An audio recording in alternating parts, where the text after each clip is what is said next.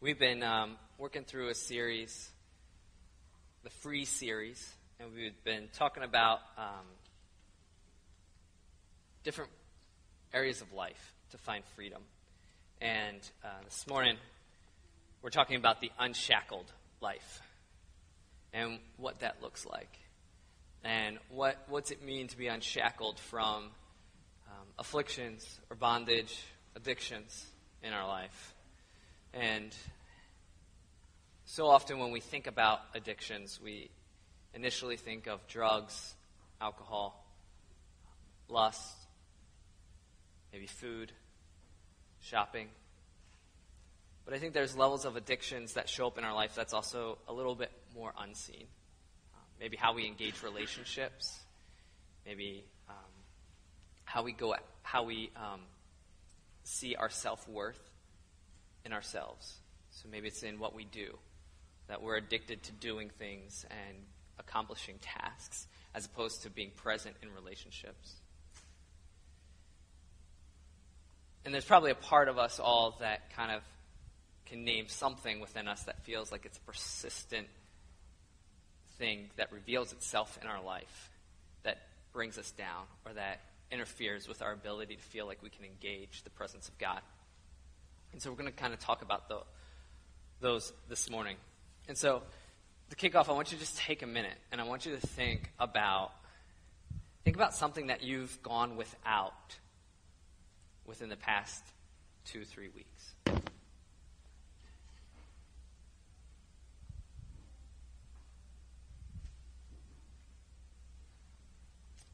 Okay? For some of you, maybe it's something enjoyable. For me, would be ice cream, because I like ice cream. I haven't had ice cream in a while, and now that I'm thinking about it, I could go for a bowl of ice cream. For some of you, it might not be as enjoyable. Maybe it's something that you've been trying to overcome. Maybe it's something that you've been trying to eradicate from your life or get rid of. But if whatever it was, there's still a type there's still a way that we approach it in our thought that is the same. So whether we like something or we don't like something and we're going without it, there's part of us that misses it. There's part of us that actually longs for it, whether it's good or bad for us. And that's really important to understand and it's really important to see because when it's good or bad, but yet we still have the same desire for it, or we still miss it, we have the same reaction, it's hard to be motivated to stay focused. It's hard to be motivated to stay healthy in our relationship with Christ. The passage that we're looking at this morning is Mark chapter 5, and we're looking at verses 1 through 20. And it's a story of a man who is demon possessed and, ha- and his encounter with Jesus. And I need to make a disclaimer because what I don't want you to walk away from this passage is hearing that all addiction is demonic in nature. Um, that's not what we're saying. But there is a direct, there is a, a deep correlation to how, how this demonically possessed man is set free, how he is unshackled, and how we can live unshackled or set free from addictions as they show up in our own life. And so there's some really great connections that we can really walk through this verse, this, these verses, and see how freedom and how a life unshackled actually looks when we live it out. So I'm going to invite you to um, read along with me. I'm going to read it section by section as we go through, and so I will spare your legs um, this morning so you won't have to stand for 20 verses. So, but if you do have your Bibles, uh, feel free to turn to Mark chapter 5. We're looking at 1 through 20, and then we're also, um, it'll be on the screen above, and you can read along if you'd like. So we're going to do 1 through 6. They came to the other side of the sea, to the country of the Gerasenes, and when Jesus had stepped out of the boat, immediately there met him out of the tombs a man with an unclean spirit.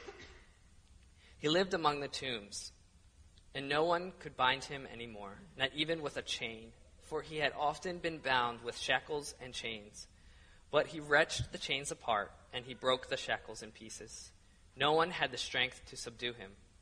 Night and day among the tombs and on the mountains, he was always crying out and cutting himself with stones.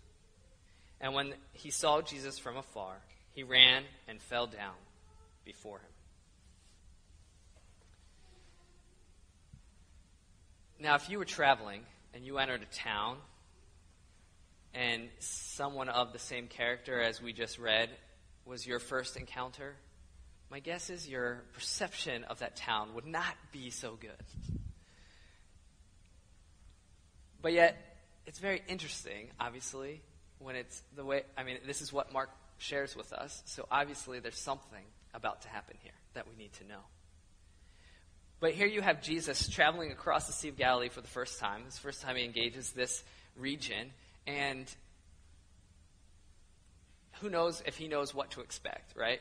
But you can assume that he's walking into this region with them not really knowing who he is. Um, people may have heard rumors of him, but there's probably no real knowledge of, of who Jesus is, and he's just kind of another boat with, with his cronies arriving on, on, on the beach, you know? And from the very beginning, in this new region, he is identified as Jesus. That the, the demonic spirits, they know who he is. And, and they cower and they are fearful of his presence. But the man comes and he runs and he falls at Jesus' feet. And so it's like, you know, the gig's up. Jesus is already not allowed to be anybody else but Jesus in this moment. And what's interesting to see is that we can see in this man that he has been tortured for a really long time. The ESV uses the word with an, um, with an unclean spirit. And I thought about how great of a word that actually is. Because the spirit is unclean, right? The spirit does not promote health in him. But he is also physically unclean. That the spirit actually makes him unclean. He doesn't live in a home, he lives among the tombs. And in Jewish law, although he was a Gentile, Jesus and his disciples would, would know this about him, is that in Jewish law, because he lives among the tombs, it therefore makes him unclean for seven days. Because whenever a, a, a follower of God or a Jew would in, in, interact with a dead body or um, bones of a dead body, uh, it would make them unclean for seven days. And so this guy was living among the tombs, which are probably just little carved out caves in the hillside. And so he's perpetually in a state of uncleanliness. He's consistently unclean because he's never away seven days to actually be purified. So he's in this constant state of being unclean. Not only is it because of where he lives, but because of just his physical stature. I mean, he roams the hillside, scavengers for food. Talks about how um, he cuts himself with rocks.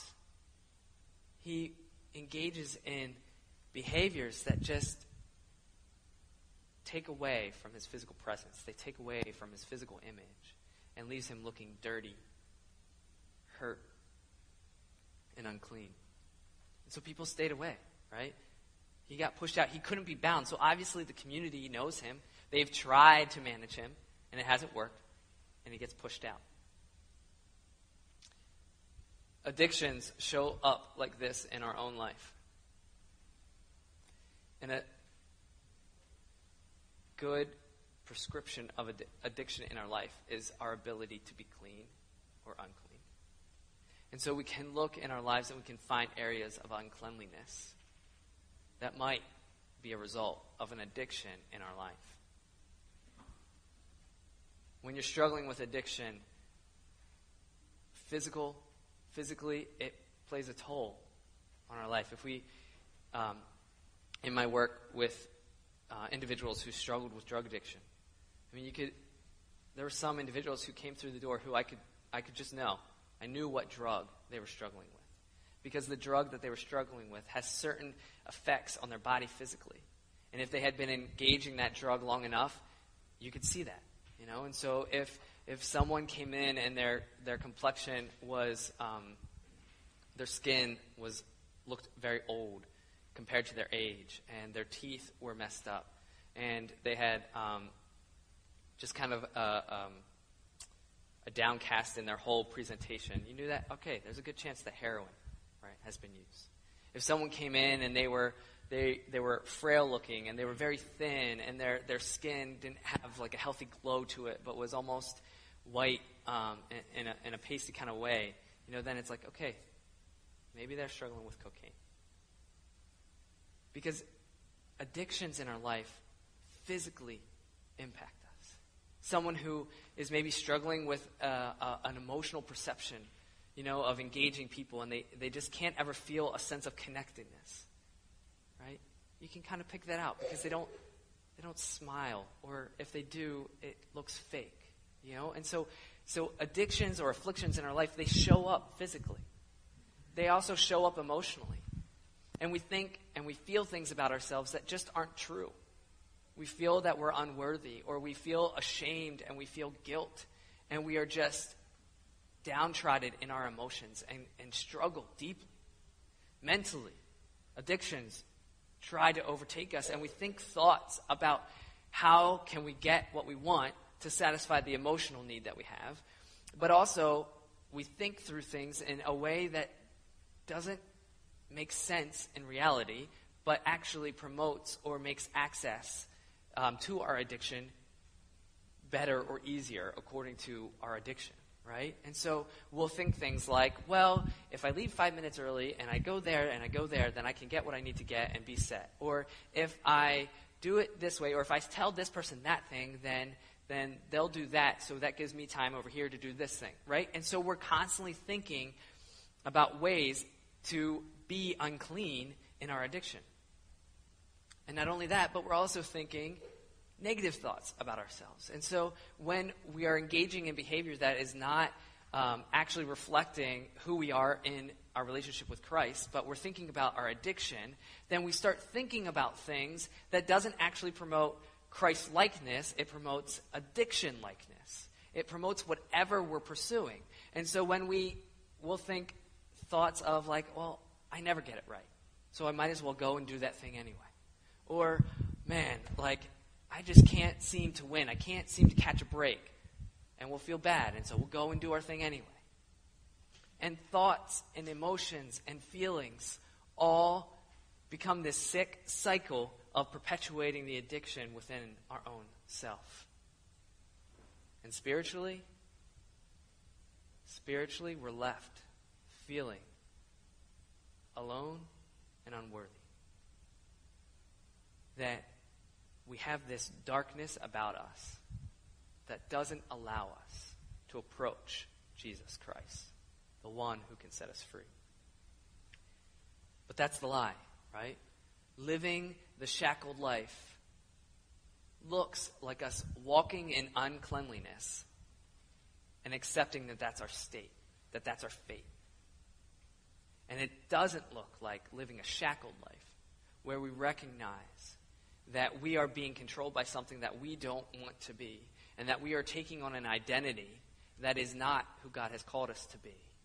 And so living the shackled life, unshackled life, looks like going to the feet of Jesus, just like this demon possessed man does. In a moment of grace, he's allowed to run to the feet of Jesus. So you would think that the demonic spirits within him would be in opposition to Jesus and so would want to flee. They wouldn't want to be in the presence of someone who has greater power and can remove the source of tor- that they are all about. But in a moment of grace, this guy from afar off comes to Jesus' feet. Let's keep reading through let's go verses 7 through 10 and keep looking at this. So he ran and he fell down before him. And verse 7 picks up, says, And crying out with a loud voice, he said, What have you to do with me, Jesus, Son of the Most High God? I adjure you, by God, do not torment me. For he was saying to him, Come out of the man, you unclean spirit. And Jesus asked him, What is your name? He replied, My name is Legion, for we are many. And he begged him earnestly not to send them out of the country. Here, the dialogue is between Jesus and the demonic. Mark says that Jesus was saying to him, Come out of the man, you unclean spirit. And so, therefore, the, the spirits respond, right? With, um, I adjure you by God, do not torment me. But they ask a question first. They say, What have you to do with me, Jesus, Son of the Most High God? And it's an interesting question. And what's interesting about it is actually what they call Jesus. There's a level of truth in what they say, right? They actually identify Jesus as the Son of the Most High God. That's, in our current understanding, it's respectful, right? When you see someone, you know, um, you know, you say Mr. President, or you know, someone of authority or someone of stature, you address them by who they are. And in this culture, though, it was not. It's actually a form of manipulation. In this culture, it was very much a, a, the custom or the belief that if you use the full name of the individual, um, that it gives you it gives you access to do them harm, or it gives you access to control them spiritually, and it gives you access to um, put curses and things like that on them. And so it's a very, very um, pagan idea. Very much, uh, I think, in what we think in terms of like voodoo. You know, if you actually have the, the full name, it gives you access to that person's spirit. And you can affect them. And so we see that this is the, this is the mentality of the spirits in this moment. That, that they are they're playing this like, oh, you're more powerful than me, oh no, but yet trying to manipulate Jesus. And it just can't happen. But yet that is the nature of what the demonic is, right? It, they're trying to manipulate, they're trying to deceive, even in a moment where they are facing their ultimate authority. And so we can see that um, not only are they trying to manipulate, but they're being deceptive. About it. And they're not being honest because they're, they're saying the truth, but they don't actually believe it. They don't actually believe in the Son of the Most High God. They just know He is that. And there's a difference because, see, when we engage, when we experience addictions and afflictions in our life, we are fed so many lies, so many untruths that look or might be somewhat based in truth. And so, manipulation, deception, these are all aspects of addiction in our life. We do it to ourselves, we allow others to do it to us, and we do it to others. All for the sake of our addiction, all for the sake of continuing and allowing the torture to happen in our life. See, their goal at this point is not so much for the man and to be able to stay there. Their goal is that the demonic in, in this story, they just want to be able to continue to create chaos. They want to be continually destructive against God's creation. And so they're trying to do whatever they can to stay alive and keep that ability to be destructive. And that's what addiction is like for us, right? Addiction is, you know, if I do, um, if I lie, well, it doesn't mean that I necessarily am a pathological liar. It just means that I, li- I lied. And so I can ask for forgiveness and I can state the truth and make amends and move on. But if I have a pattern of lying and I've created a lifestyle where all I do is lie, well, that's going to be a little bit harder to break, right? Because it's in this cycle, it's in this addictive pattern. And when things get in that kind of a pattern, when sin shows up in our lives in a repetitive pattern in that kind of a nature, it just slowly eats away at us. And it just keeps eating away and eating away and eating away until it's the only thing that we think we have. And our identity then becomes in being a liar, not in being the image of God. Genesis 1 26 and 27 tells us that we are created in the image of God. And it's within that image that we are first called to. Adam and Eve were not created in any other, any other image but the image of God. And it wasn't until they ate of the fruit of the tree that they then learned the difference between good and evil, and sin entered the world. And so our we often say like sin is our second nature. Right. Sin is our second nature. Our first nature, who God created us to be, is to be in his image. Andy Crouch, who is the editor of Christianity Today, coined the phrase image bearer. We are image bearers of God, our Father. The demonic in this guy's life and addiction in our life, all it does is it wants us to keep us unclean. It wants to, to taint the image of God as it shows up in our life. And it also wants to deceive us and distract us from actually engaging and walking in the image of God by feeding us all of these lies about who we are. When addiction is repetitive and a pattern in our life, those negative thoughts just increase. The power that we feel to overcome decreases over and over and over again, and our will to fight against it wanes as we go years and years in affliction and addiction in our life. Someone who was newly seeking treatment when I was um, working in the addictions field, they would come in and they would sit down for their assessment. And oftentimes, when you come to the place of needing treatment, unless your heart's in it, you don't want to necessarily submit to it. And so they would come and they knew that they needed help. But it's a big step, right? To actually admit. And you do the assessment and you would say, okay, well, I, you know, you meet criteria for intensive outpatient. Okay. What's intensive outpatient? Well, it is, um, it's about 12 weeks of nine hours a week of therapy. And they would, they would freak out. What? You mean I have to be in treatment nine hours a week for, tw- for 12 weeks? That's ridiculous. I don't know if I can do that. I got, I got things to do. I got, you know, and they give you this whole litany of reasons why they didn't want to do it. And I would just look at them and I would say, okay, sure, yeah, I can understand that. You know, I wouldn't want to be in treatment nine hours a week either. I, I get that. Um, but I would say, so how long have you been in your, um, in, in your addiction? How long have you been using? Uh, since I was 14, so about like 10 years. Okay. So you you don't want to invest three months into getting clean, but you invested 10 years in addiction. They're like, wow.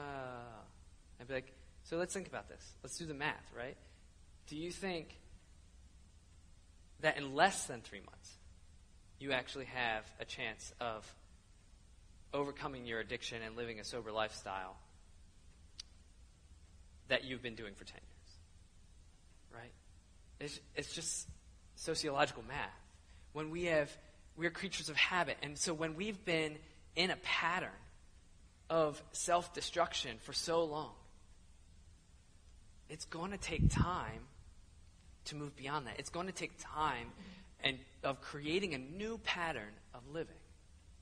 And it's going to take a lot of grace. Some of you may be familiar with the um, 12 steps of AA. Anybody know, or maybe you've heard. So, what's the first step of AA? No? I know I don't like doing the first step of AA.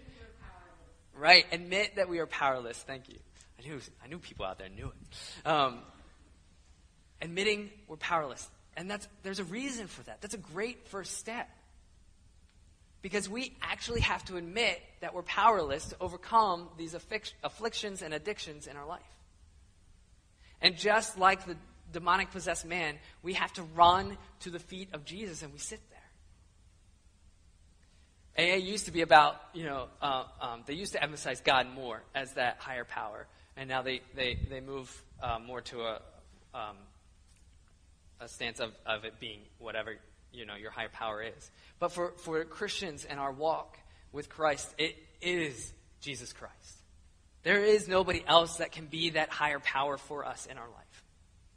Because everything else is just going to lead us into another addiction, another pattern of behavior that takes away from being image bearers of Jesus Christ.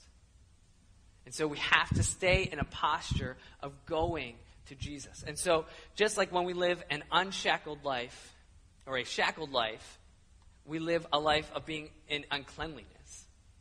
And so to live in an unshackled life, We have to live in a, a, a state of recognizing that our image in God calls us to be clean, calls us to be holy, calls us to walk in right standing with God. So also, from this, we can learn that we have to, a, a, a shackled life is a life where we believe the lies of the addiction in our life. It's, a shackled life is where we walk around believing in the lies. An unshackled life is actually confessing that we believed the lie. Not that we're liars, not that we're awful people, not that I'm a horrible person who can't do this or that, but confess that I believed the lie, which meant I didn't believe the truth of God's word. So if you want to live unshackled, it's confessing the lies that we've been sold and bought and agreeing with God, saying that I am a child of God. I am created in the image of God. And that is how God designed me. That's how God wants me. And that's the truth. And whatever junk is in my life right now that's telling me otherwise, that's the lie. And I'm not believing that.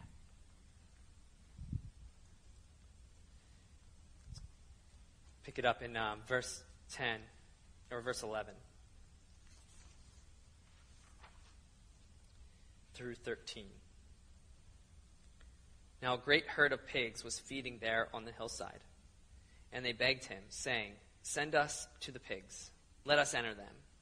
So he gave them permission, and the unclean spirits came out and entered the pigs. And the herd, numbering about 2,000, rushed down the steep bank into the sea and drowned in the sea.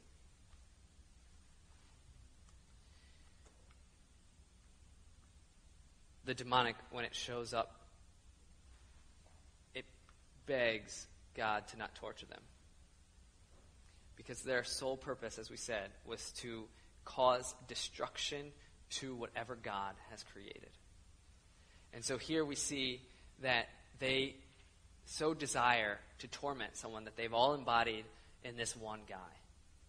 And when Jesus, who has the authority to cast them out and to actually end their ability to make them idle, which they would hate, they beg him and request of him to be sent somewhere else. And maybe not do destruction to the image of God as it shows up in humanity, but to do destruction to God's creation. Even though pigs are unclean animals according to Jewish law, they're still God's creation. And according to Jewish law, it might be fitting that the demonic goes into an unclean animal of that nature. And Jesus agrees. And we might be like, well, why didn't Jesus just make him idle? You know, like he had the ability, he had the power to do it. Why didn't he just do it? You know, like, so, you know, they, they, they say their, um, their name is Legion, right? Which isn't their name. It's actually just another um, intimidating tactic of their numbers to try and intimidate Jesus. There's too many of us, you know, you can't handle us. And of course, Jesus doesn't even flinch at that. So, if there's like thousands of demonic present in this guy, you know, like why?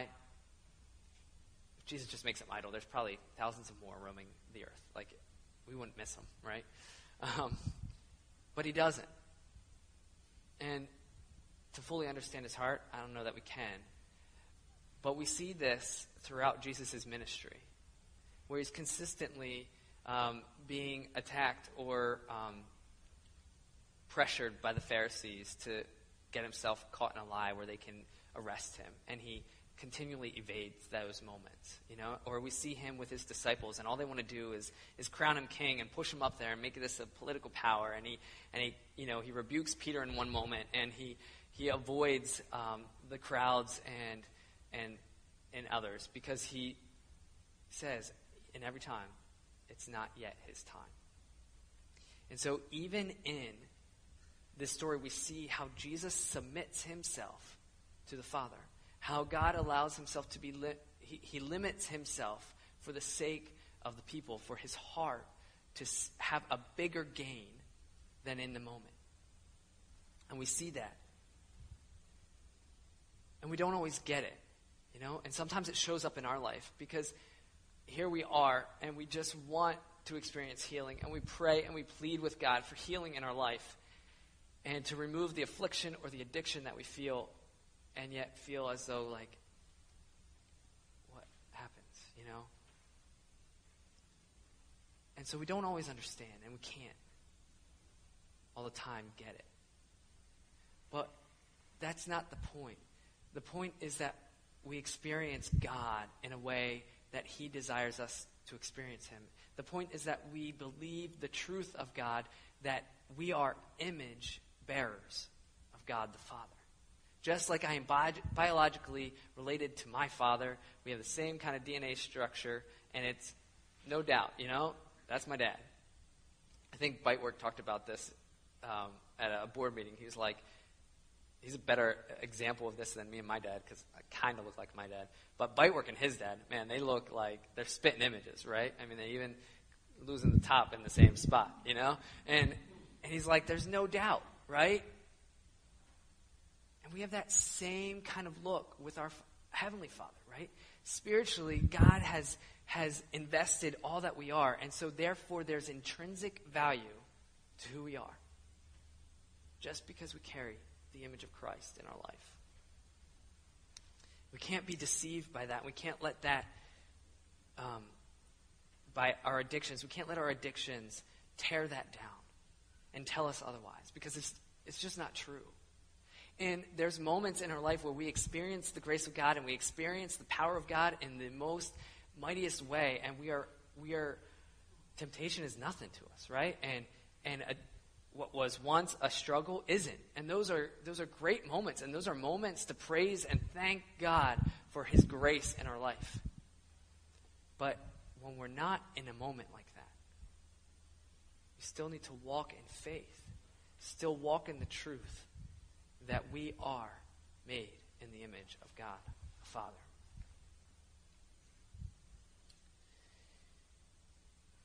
The demonic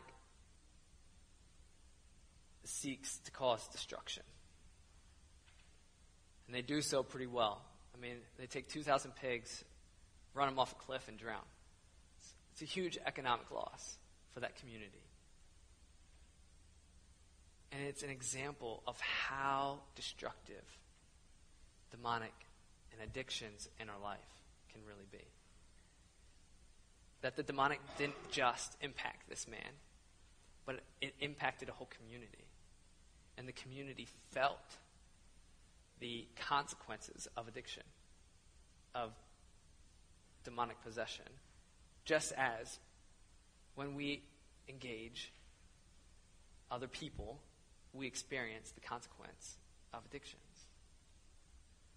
You don't even need to know somebody who has an affliction or an addiction in their life. It could be, it could be somebody who struggles with alcohol and decide to get behind the wheel. You know, you never met them before in your life, but yet you're the car that they hit. You know, we still experience the consequence of addictions. We still experience the afflictions of addictions of other people.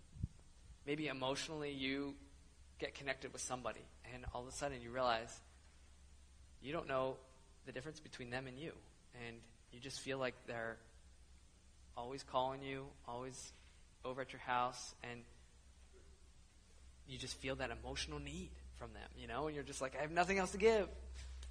You feel the emotional consequence of addiction showing up in their life.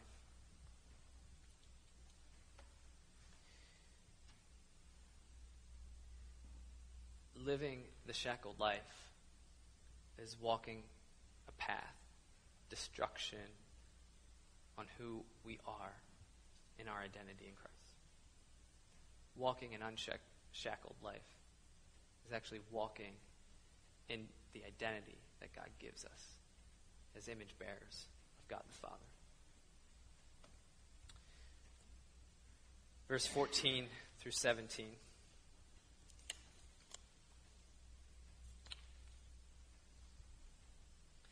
The herdsmen fled and told it in the city and in the country. And people came to see what it was that had happened. And they came to Jesus and saw the demon possessed man, the one who had had the legion, sitting there, clothed and in his right mind. And they were afraid.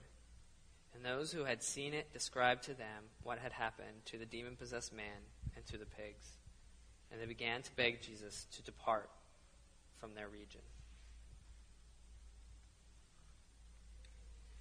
One of the most significant factors in this is fear.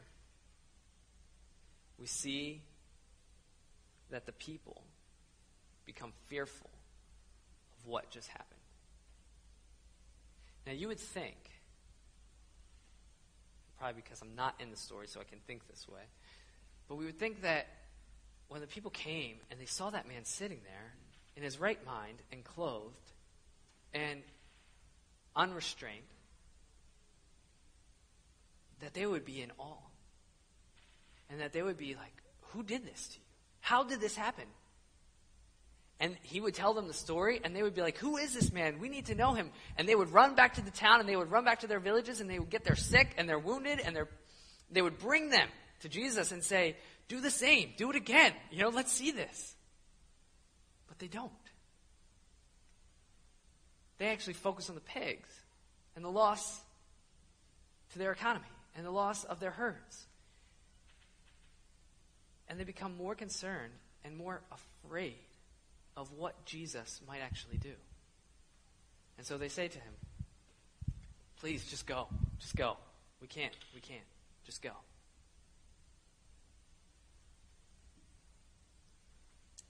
So often in our lives with addictions, we kind of have the same thing. Uh, a pastor Guzik, he puts it this way.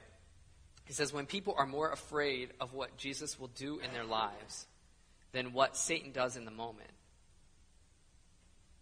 then they will push Jesus away. And he may leave if you ask him to. When we engage a pattern of negative behaviors, when we engage a pattern of negative thought, when we engage an addiction, it's a moment of self destruction. And those are so much easier moments to remember than the weeks, days, months prior to where you walked with the Spirit, right? And so in that moment, we're left feeling like the image of God within us is squashed and that we can't actually stand before God. And so we push Jesus away. And if it happens consistently enough, we actually get to the point where we push Jesus so far away that we even question whether he actually sees us and cares and loves about us. And the ability to have hope in our life and the ability to have a light burning within us that sustains us through the addiction decreases to a scary moment. And this is where God's grace is so profound. Because being an image bearer means that at the core of who we are, there is always hope. The core of how God created us, there is always a sense of who God is in our life and who we are as His children. When we can't see that, it's a very sad moment. And precious lives have been lost because of being at that moment. But we see that here in this passage, the demonic doesn't actually have authority to take this guy's life because of the image of God in him. But we can see that the destructive nature of the demonic does totally destroy the lives of the. And so we know and we can see, and maybe some of you have painfully experienced how addiction can take the life of some individual, or how an individual can choose no longer to want to live because of the addiction in their life. And those are really painful moments.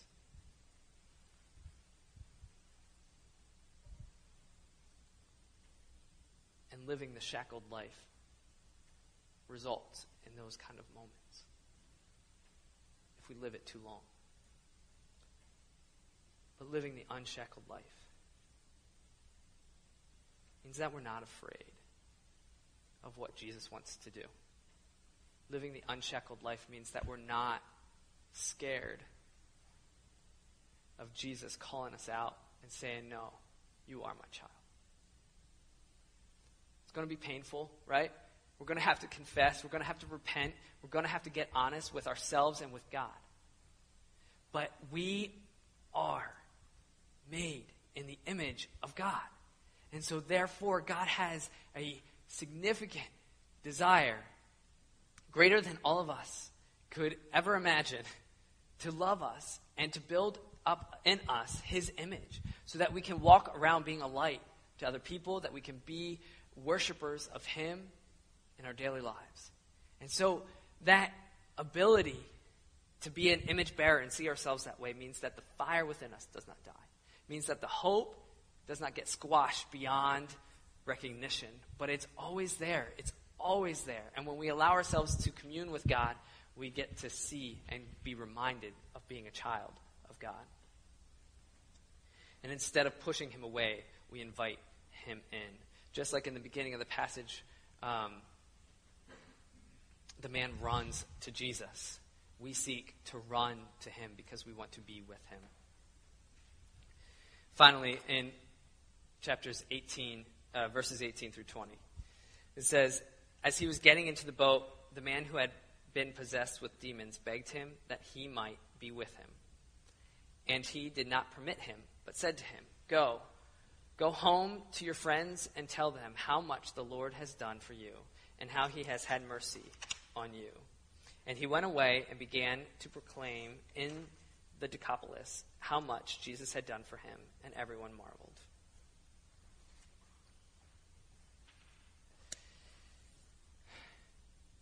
This great picture of how we actually live unshackled.